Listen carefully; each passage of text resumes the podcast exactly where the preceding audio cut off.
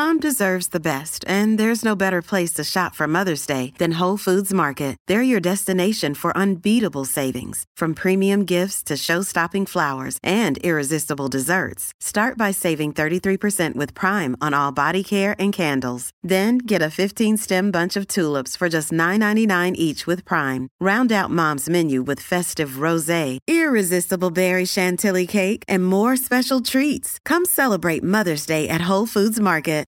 Why take one vacation with the family when you could take all of them? With Royal Caribbean, you don't just go to the beach. You visit a private island and race down the tallest water slide in North America. You don't just go for a road trip. You ATV and zip line through the jungle. You don't just go somewhere new. You rappel down waterfalls and discover ancient temples. Because this isn't just any vacation. This is all the vacations. Come seek the Royal Caribbean. Ships Registry Bahamas. Why is it that with sparkling water, I'm always playing guessing games with what flavor I'm drinking? Is it citrus? Is it aluminum can flavored? Mm, not sure. Sparkling ice, though, they really mean flavor. Like in your face flavor. Orange mango, black raspberry. Don't even get me started on the strawberry lemonade. Kiwi strawberry slid right into my taste buds DMs last night and let them know who's boss. No subtleties there, and no sugar either. But it does have vitamins and antioxidants. Find sparkling ice at a major grocery store or club retailer near you. Sparkling ice. Anything but subtle.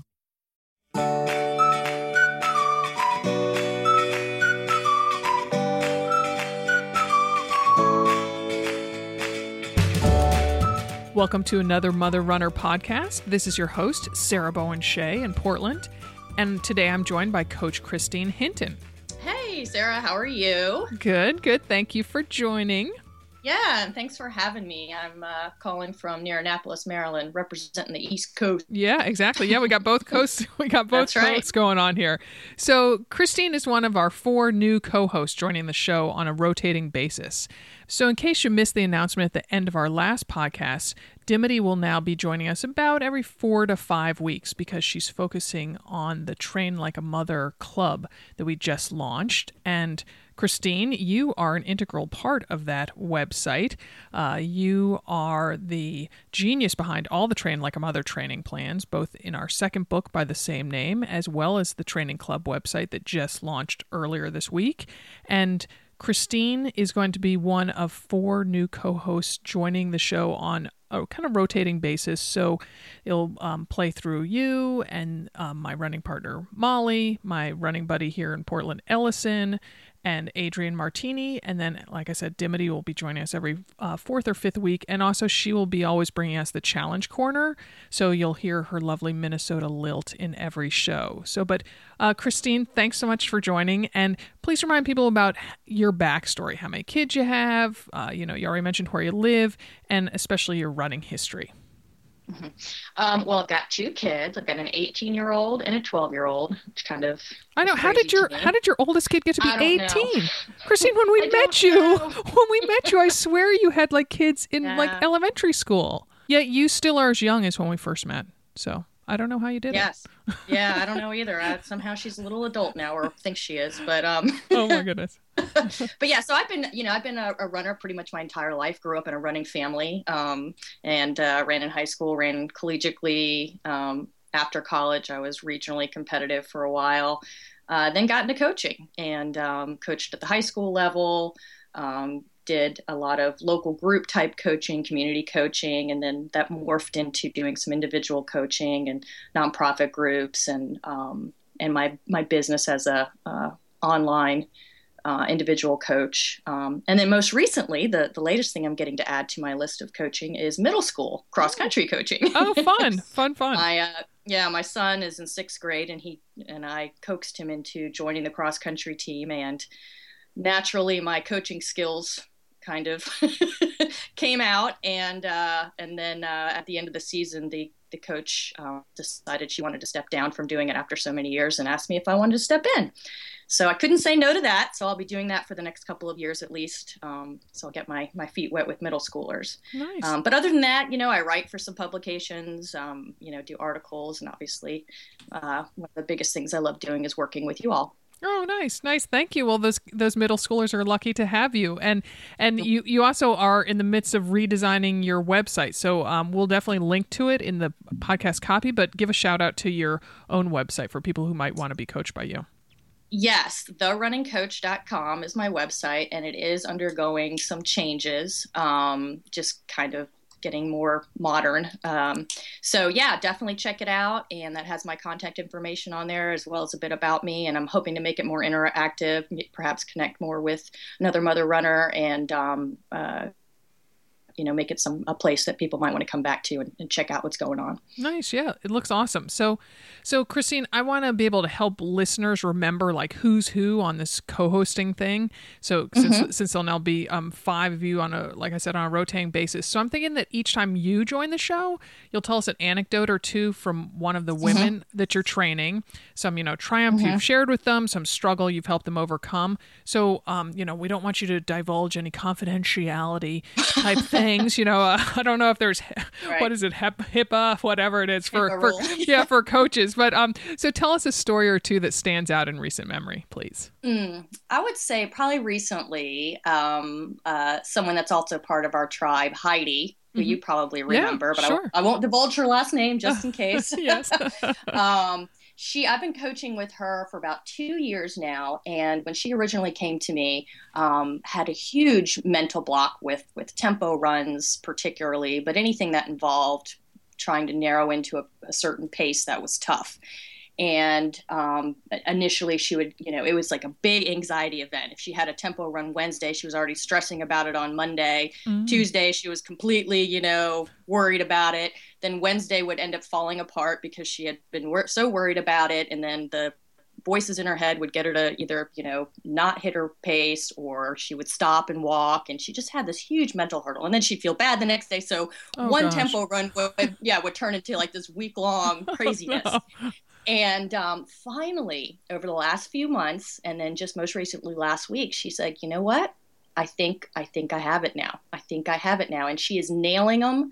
She doesn't stress about it beforehand anymore. Her confidence has has built um, mentally and physically with being able to do those uh, uh, runs. So I'm super super proud that she stopped overthinking it. She's overcome her mental hurdles um, with that, and uh, yeah. So that had that was like a big like woohoo moment for both of us. oh, that's so awesome. That, that, was a long time coming. That must have felt particularly good then.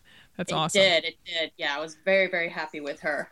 Um, and then, you know, it, another uh, client of mine who's also a part of our tribe, Rachel, and I mm-hmm. have to give a shout out to her because she heard that I would be co-hosting. She listens to the podcast and she's like, "I'm so excited to, you know, you're going to be on." So I have to give her a big shout, shout out. So hi, Rachel. I know you're listening.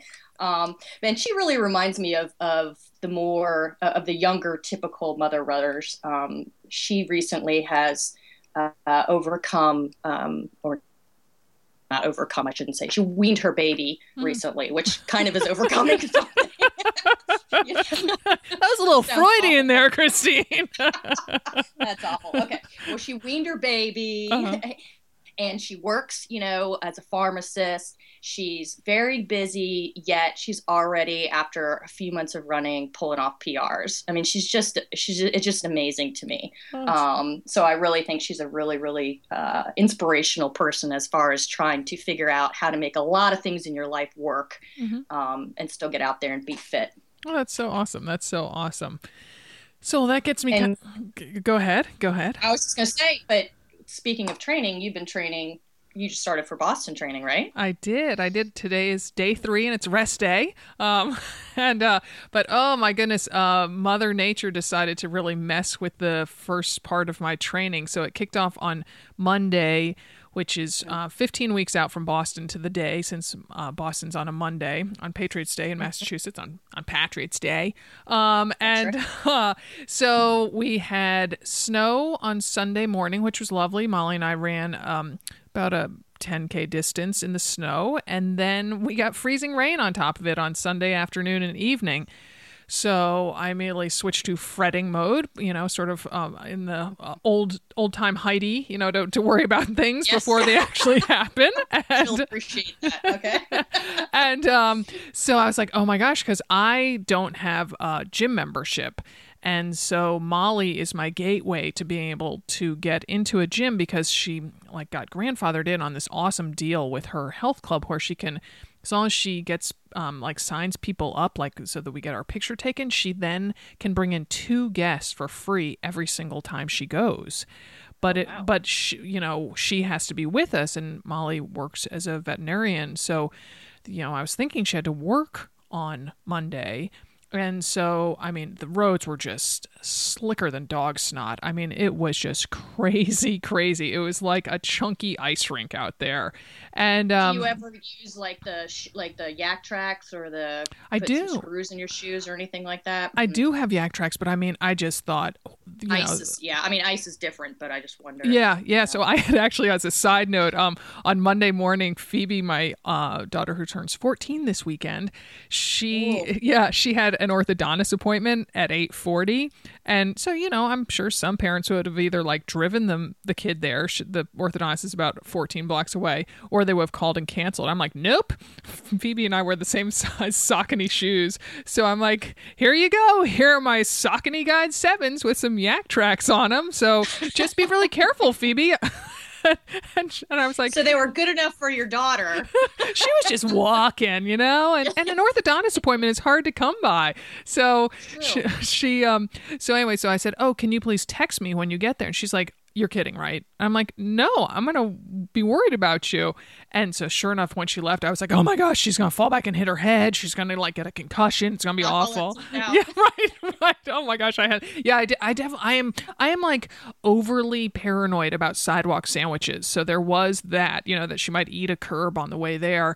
And um, she told me later that she came close to falling four times, but she stayed upright and, um, so she made it. So yeah, but just for running and also, you know, like that would just be my luck if to, you know, break something on the first day of training. Yeah. So, no, no. And falling is different at our age. You know, oh, yeah. Old, but you know, anytime you're like over like 30, falling's not the same as it is when you're eight. You know, you can't just get up, shake it off, and keep on going. It, oh, it, I know. It, could take you out. Yeah. I know. So, so uh, then Molly's office ended up being closed for Monday, so we decided to give it enough time. So we um, went to her gym at three in the afternoon, and by then the roads were fairly passable. I mean, luckily the gym is not very far away, so you know, I just despise the treadmill. But um, by that point, I was just so elated to actually be getting my workout in that I was like, "Oh, this is awesome!" And and uh, so did that workout. And then yesterday, though, um, had to do a strength training circuit in my basement and had to do a warm up of um, sort of similar, actually, now that I think about it, to what Dimity talked about in last week's podcast with stairs. But the stairs at her mother's house are much more open than the ones down to our basement. So there, there was no way I could have run them. So mm. I did like um, stairs and then um, some jumping jacks, which I gotta say are so tough and tiring. Mm-hmm. jumping jacks are no joke. oh, and then and then high knees, and then and then this circuit workout. Um, so Good for you, yeah. So um, so hopefully, well, then I actually don't run until again until Friday. So there's only three days of running this week. So um, anyway, yeah. So kind of nice start. Yes, yes. Uh, not a uh, little little rocky, but hopefully it'll rocky, smooth out. Got, yeah, yep. Yeah, yeah. Better to happen now than you know later on when you're really in the thick of things. So. Exactly, or on like the dam supposed to do like an 18 miler or something right, like that. Right. That that would be true torture. So. So um, that kind of segues right into our topic, which is, you know, uh, brought uh, Coach Christine on to talk about planning your 2016 training and racing calendar. So, if you have a Hyland's story to share, please head on over to hylands.com. That's H Y L A N D S.com and join the conversation over there. So, Christine, let's roll up our sleeves and talk about how to plan a year's worth of training in racing. I want to know is there one overarching principle that gals should follow when planning their year?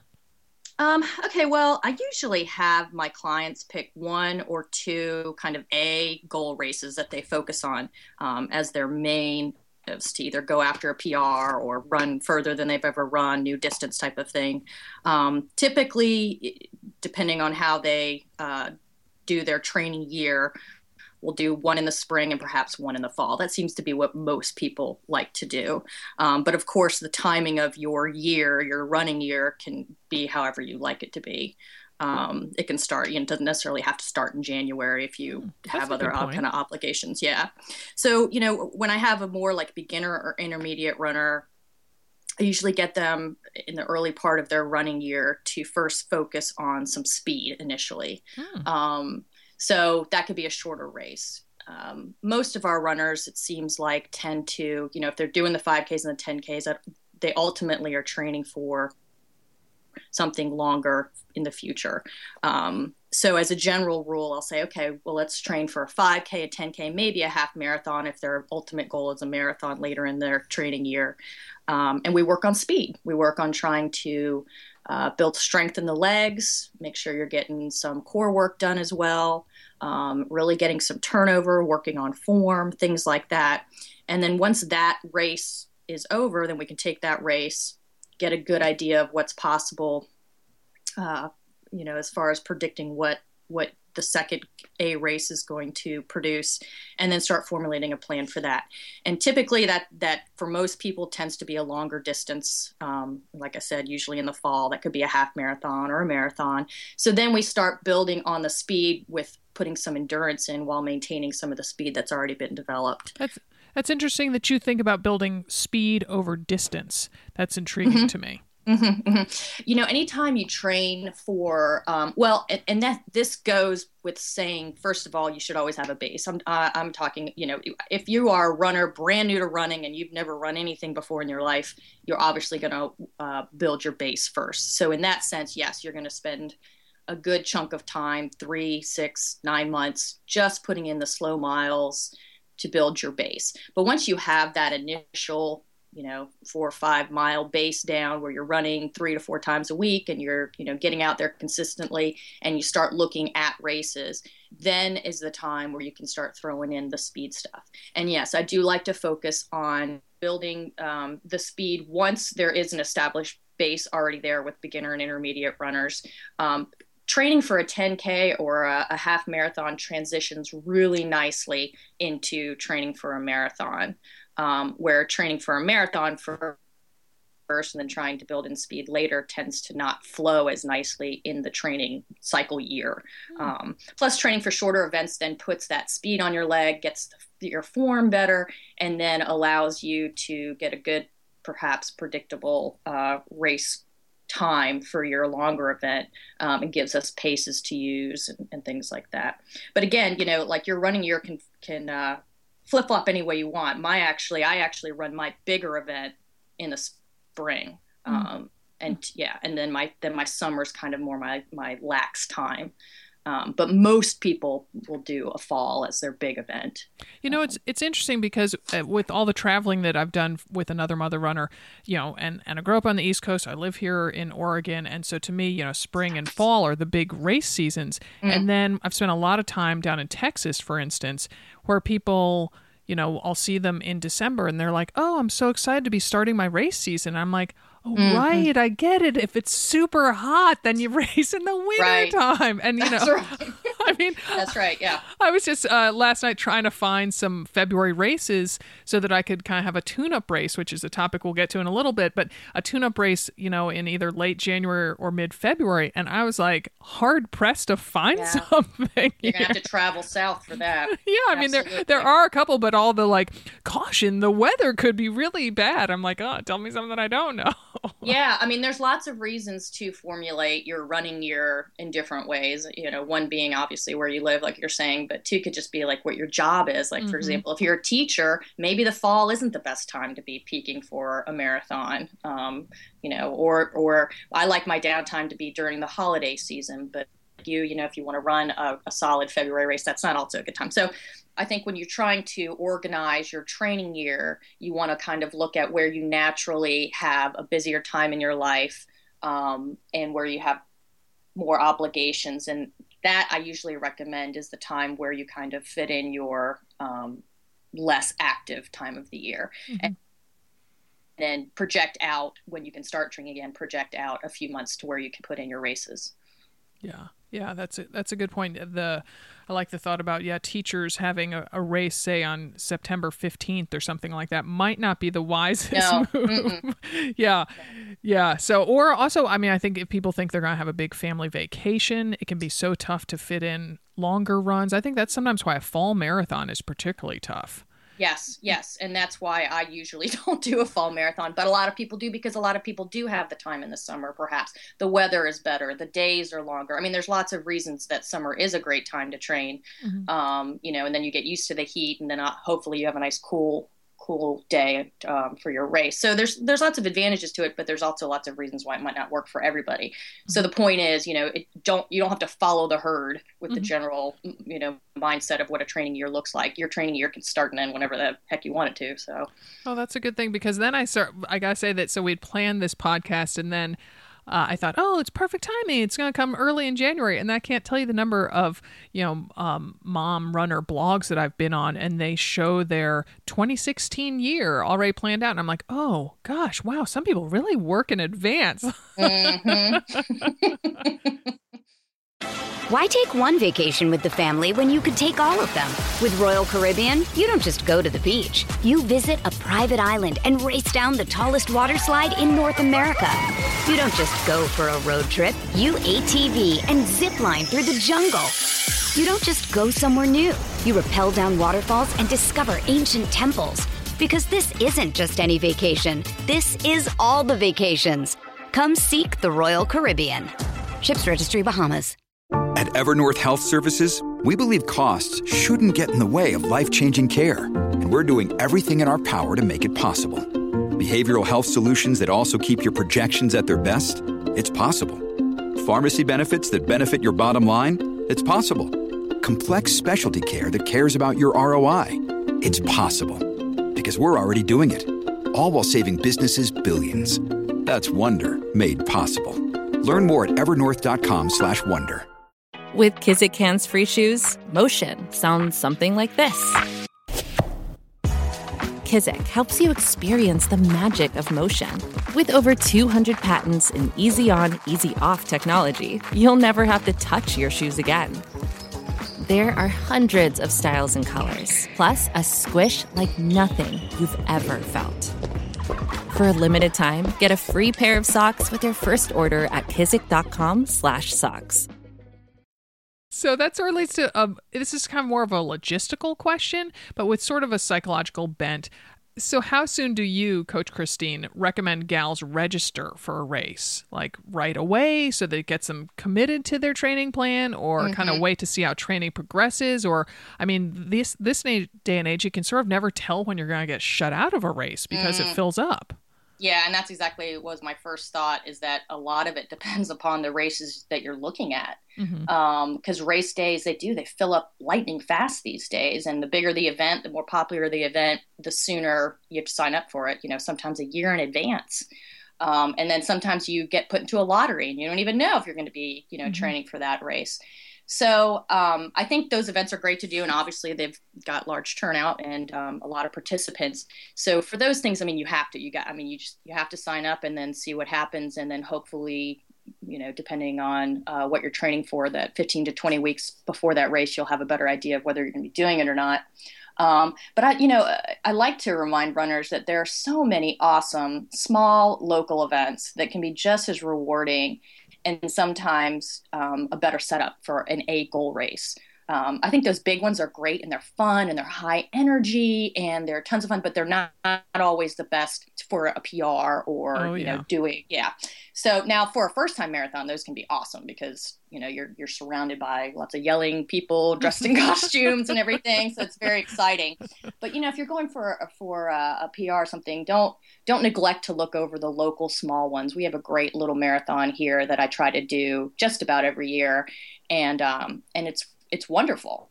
And you're pretty much wide after the first miles, and um, it's it's a good place to try to pull off a PR. Either way, um, whether you sign up, you know, like a year ahead of time or a couple months beforehand, um, you mentally don't want to focus on that race too hard um, until you're the appropriate amount of training weeks ahead. Because you know, any any race that you have where you're you know, where you've got uh, uh, 12 months, you don't want to be thinking about a marathon for 12 months. You're going to be mentally just you know toast by the time that race comes up. So if you do have to sign up way way ahead of time just you know map it out um, depending on what race it is from a 10k 5k to to marathon 12 to 20 weeks typically tends to be the training amount of time. Then at that point is when you really start to focus on it.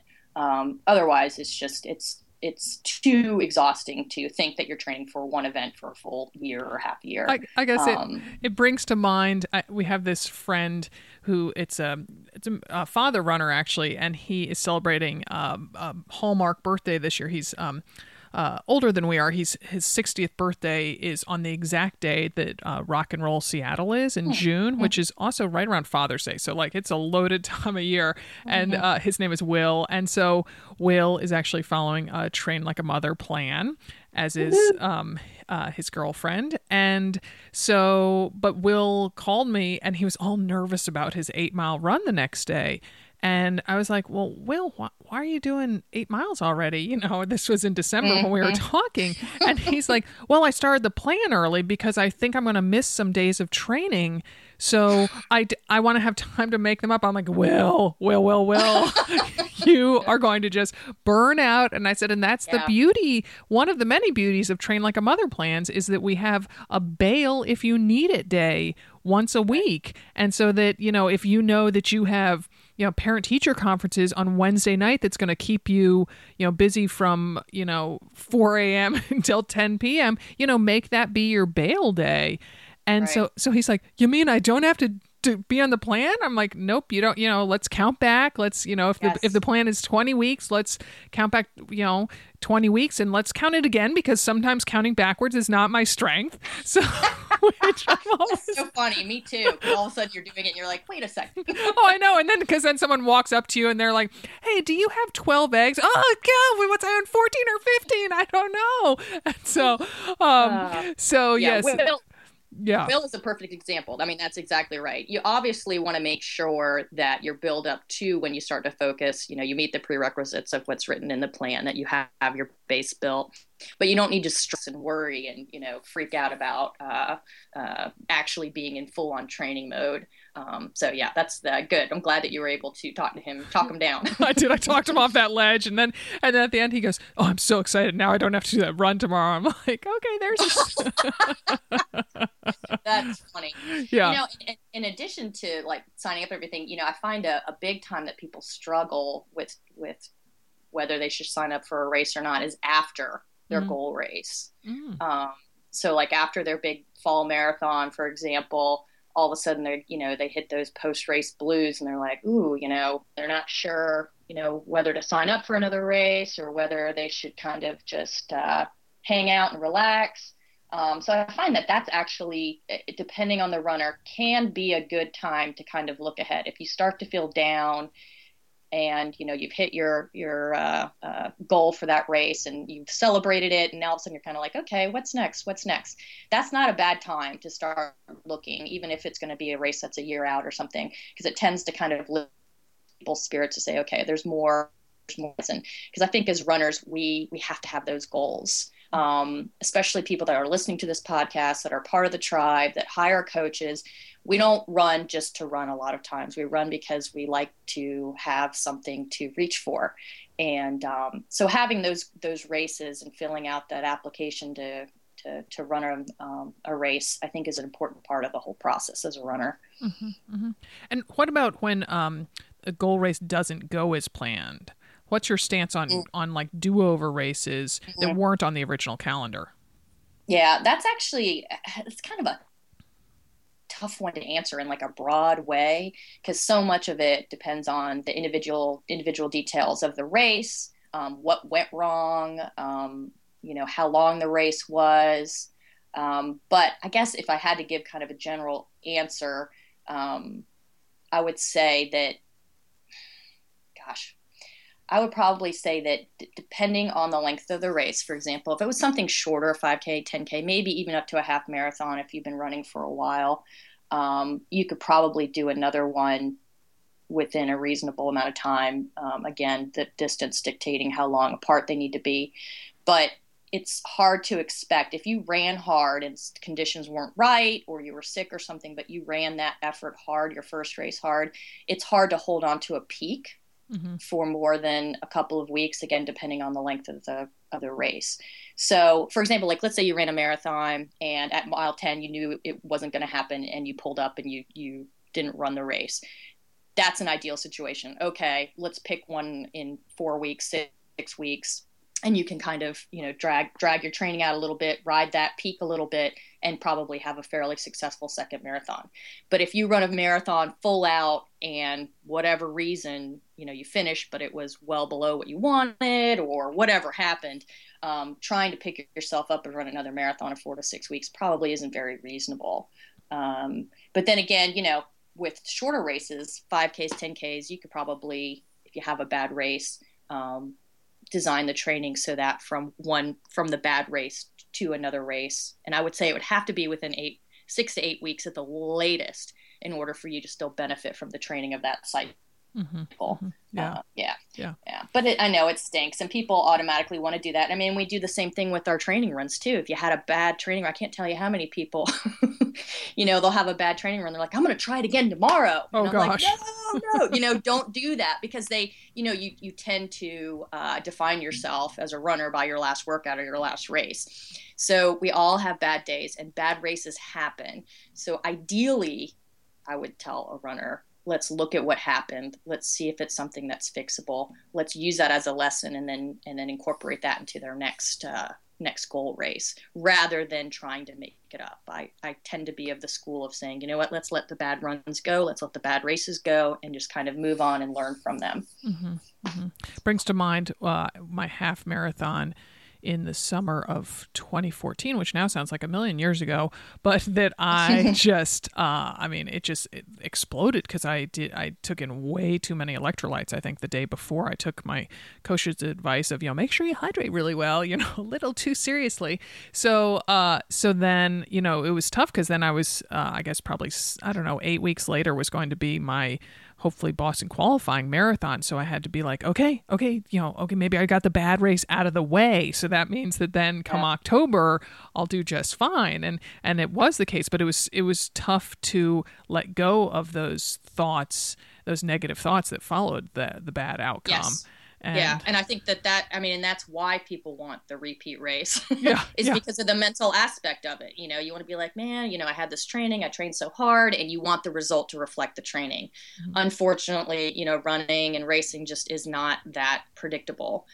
Um, you know, there's so many variables that go into a race day that are beyond your control. Oh, so yeah. you just have to, you know, and I and sometimes I'll say that to somebody like if it's like a horrible weather day or whatever let's call you know let's let's call that what it is. Yes your race time was slower but under those conditions and how you came in might be a better indicator of your success that day versus comparing it to that same race last year where it was ideal condition.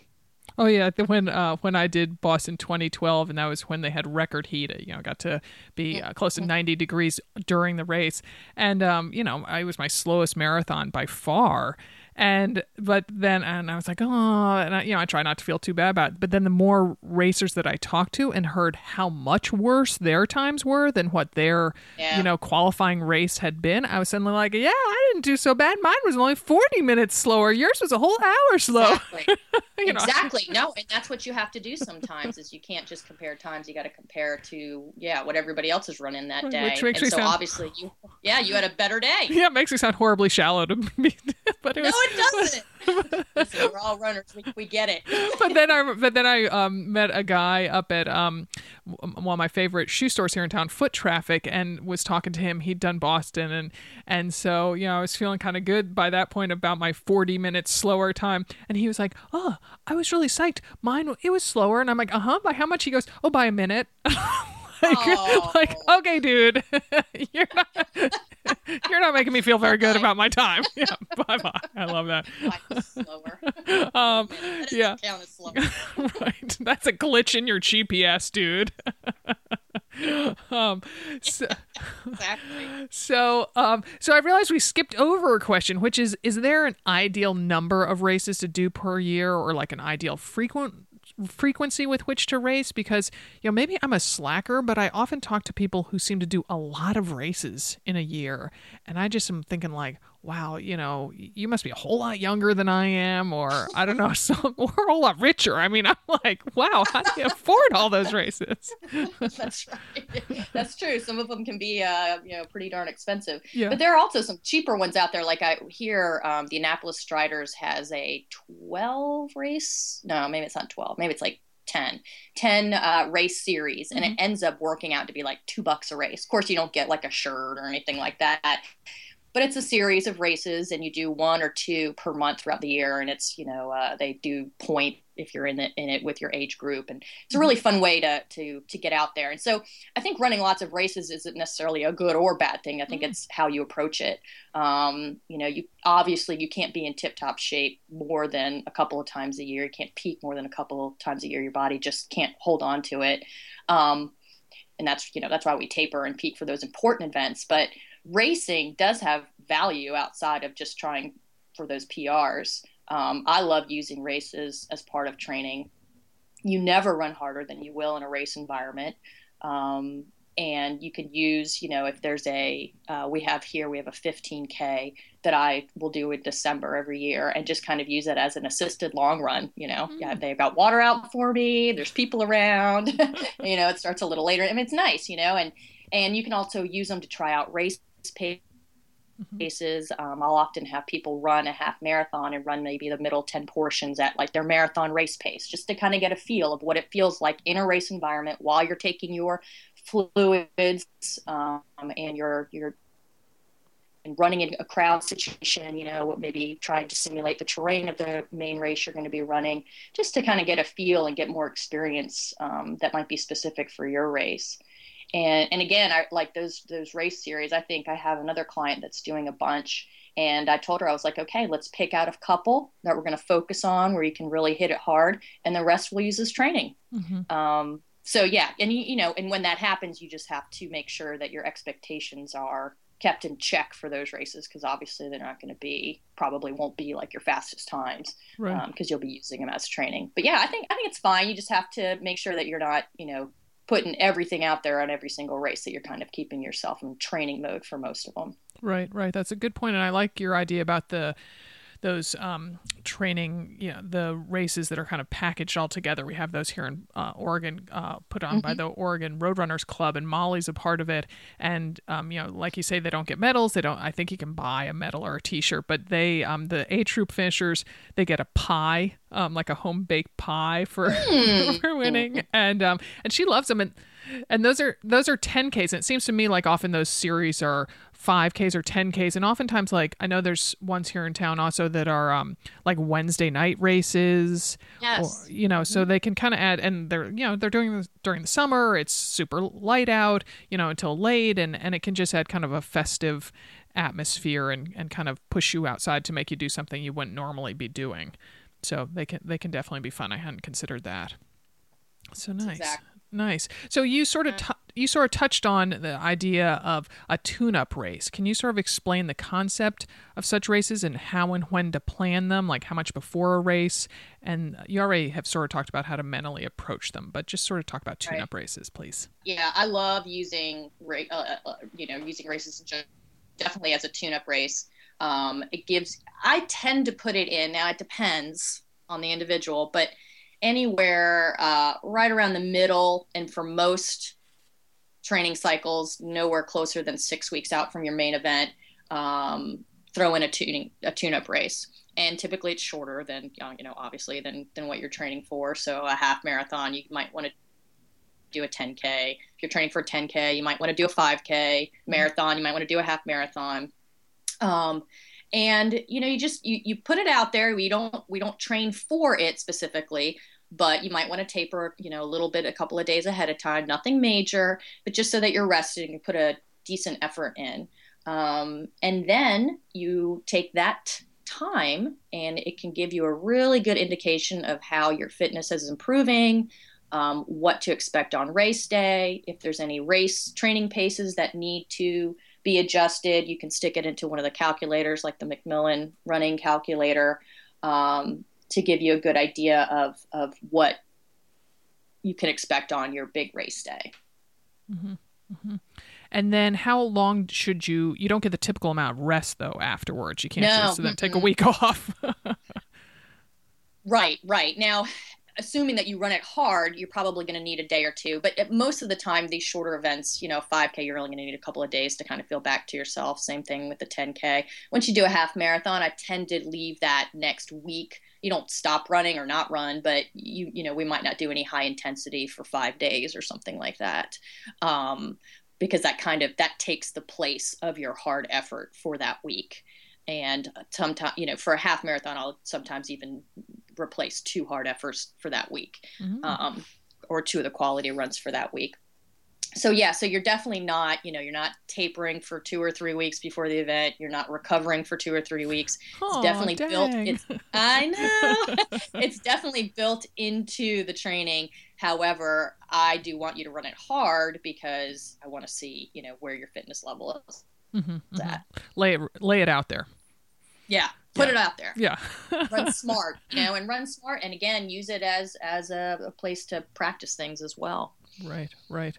Like I learned about electrolytes, say for instance. Yeah. exactly yeah i mean all that stuff needs some fine tuning and and you can do it all in in on your practice runs and your long runs but i tell you nothing simulates it better than uh, you know because your body handles things differently when it's under that higher stress level so yeah. good to find that out beforehand right right right um, so you've touched on the you know kind of peaks and valleys of a of, of a training cycle so let's talk a bit about building in rest and recovery on on a grander scale than a day here or a day there Yeah. Um, yes. Every every training year, you know, again, however your training year is, needs to have like a chunk of of down time, um, as kind of I alluded to before, because you can't, you just can't be in full on training mode all the time, um, mentally or physically. You just can't handle. it. Mo- I mean, every elite runner that I've ever read about always takes. I mean, most of them take like a full month off um, from running. Now, that doesn't mean they don't do anything for a month. They certainly stay active,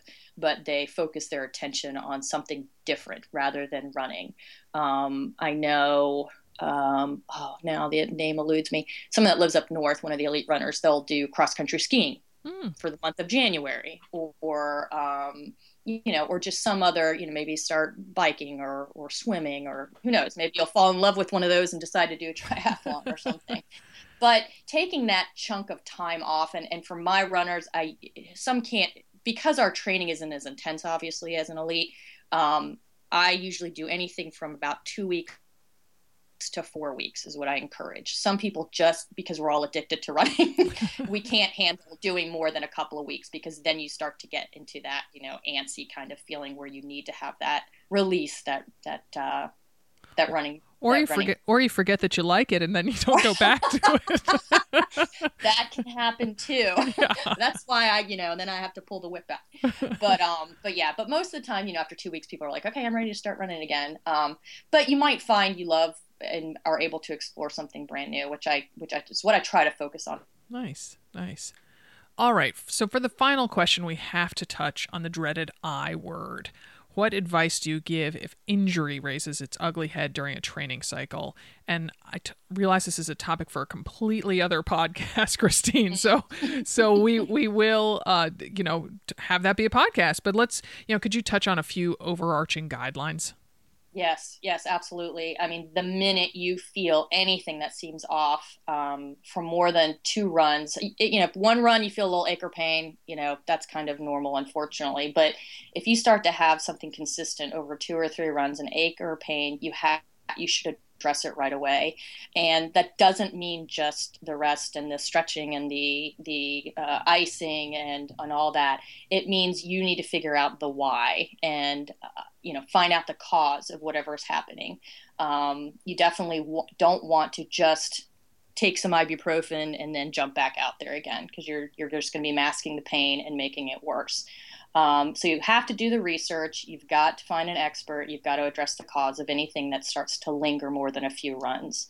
Um, So your first line of defense is to not be stubborn, but to be smart and stay on top of the issues because so many injuries are preventable. It's just that we are, are we, you know we want to stick to the routine no matter what. Um, but it's very important that you slow down, listen to your body, and then make the smart decisions. And the smart decisions are often the harder ones.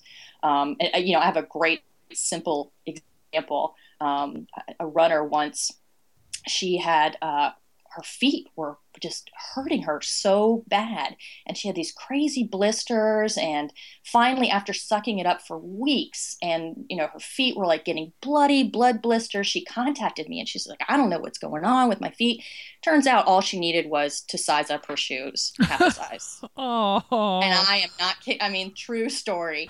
And and you know and this was someone that thought she was being tough by sucking it up. I'm a runner. Your feet are going to hurt. But more often than not, it's an indication that something is off, and a lot of times it's something that's fixable. Yeah. Um, yeah. So that's that's my first thing. And then if you do get injured, you know, you just have to find other activities to try to maintain the fitness level that you do have. Um, I know that it's hard because finding anything that gives you the same level of satisfaction as running can can be hard. Um, but like I said before, you know, you might jump on a bike or start swimming and find that you enjoy those, and you know, might want to try for a triathlon. You don't know what doors it could open uh, for you. Um, but but the bottom line is that every injury is a lesson to learn from, um, and you want to really make sure that you learn the lesson so you don't have to repeat it gosh, when I hear you say things like that, I'm like, oh, you're just the best coach, Christine. Like, the, you know, be smart, not stubborn, and injury is a lesson you can learn from. I'm like, wow, those are like, that's some really good advice. Actually, I don't always listen to my own advice. yeah, yeah. No, I mean, it's, I know it's all much easier said than done. Yeah, that's know. the thing. That is yes. the thing. Mm-hmm. Yeah, yeah. Yeah. All right. Well, now we're going to head over to the challenge corner to hear from Dimity. Hey, this is Dimity in Denver, and I am here with the challenge corner, the first one of 2016. Woohoo! Um, as we enroll people right now into the Train Like a Mother Club, we don't have any challenges starting until Monday, so that's two days away, or three days away, I guess. I've lost a little bit of track of time. Um, but we've got an email here from Phoebe, who is so excited that she's finding a race just to be in the challenge. She writes, Hey, I love the new website, Train Like a Mother Club. I have my eye on a half marathon on April 10th, but I think I'm going to make that a fun run and add another half marathon in May so I can truly be in the club. And then if I get into the lottery races that I want to do, I'll be in very good shape for them in late May and June. She says, Woot! Thanks to you and Dim and the other Bammers who keep this thing rolling. And that was an email sent to Sarah. Um, and so thank you, Phoebe, for joining, and thank you for everybody else who's joined. Um, and we're excited to just have a great, great spring training season. So if you want to be part of it, obviously head to trainlikeamother.club. Um, in the meantime, the song for this week has has nothing to do with a challenge, nothing to do with Phoebe. Just a song that um, I heard again the other day and it just makes me laugh. It's called Biscuits by Kacey Musgraves. It's a country song.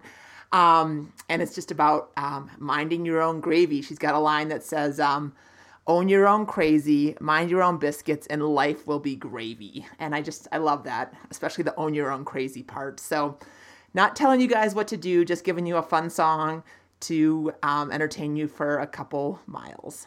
Okay, have a great day. Talk to you later.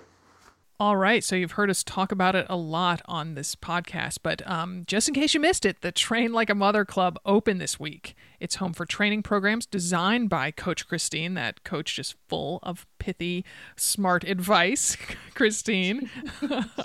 and uh, yep, yep. And you have designed plans ranging from the five-week stride into the new year to an 18-week marathon program.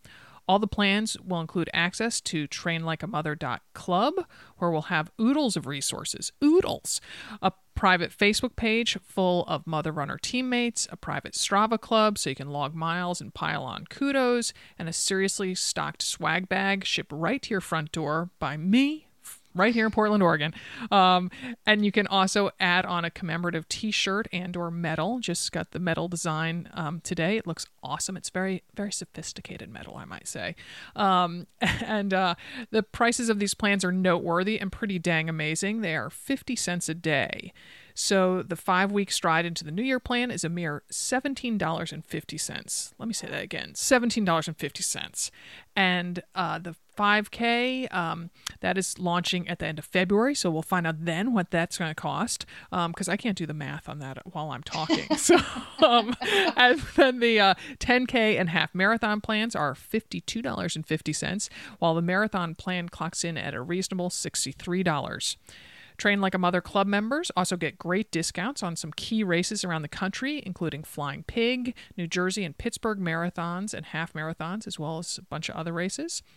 Registration is open through January 24th, so skedaddle over to trainlikeamother.club. Again, that's trainlikeamother.culb. C L U B. Oh, what did I say? okay, hold on. No, you gotta leave that. Yeah, yeah. so, no matter how your 2016 race calendar shapes up, many happy miles to you.